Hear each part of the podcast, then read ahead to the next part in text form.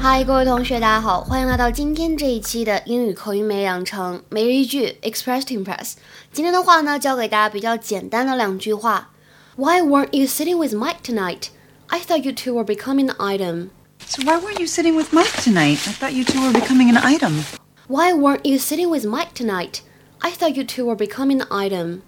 哎，你今天晚上怎么没有跟 Mike 坐在一起啊？我还以为你们俩已经是一对了呢。Why weren't you sitting with Mike tonight. I thought you two were becoming an item. 整句话呢，在朗读过程当中，首先要注意一下 sitting sitting，这是英式的发音。那么在美音当中呢，当中的这个 double t 发起来呢，会有一点像的的感觉，sitting sitting。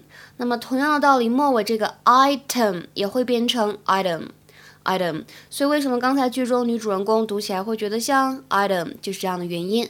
那么 tonight，tonight 它的发音也要注意，因为我见过蛮多学生把这个单词给我读成 tonight，这个就不太对啊。tonight，tonight 当中是一个小口型的呃，在英语当中呢，大家可能比较常见的 item 的意思是表示项目啊，或者条款，或者我们说表示物品物件儿。比如说看下面这个句子。Many of these families are unable to afford even basic items. Many of these families are unable to afford even basic items. 这些家庭当中呢，好些甚至都买不起基本的生活用品。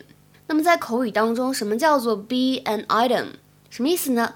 表示是一对儿，哎，是一对情侣这个意思。To be involved in a romantic relationship。比如说，看下面这个句子：Are they an item？Are they an item？他们是一对儿吗？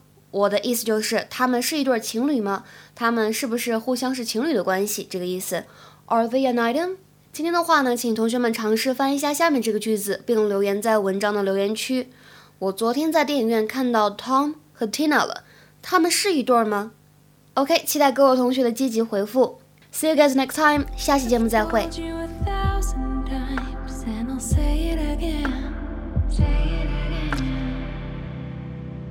told before. I've told you a thousand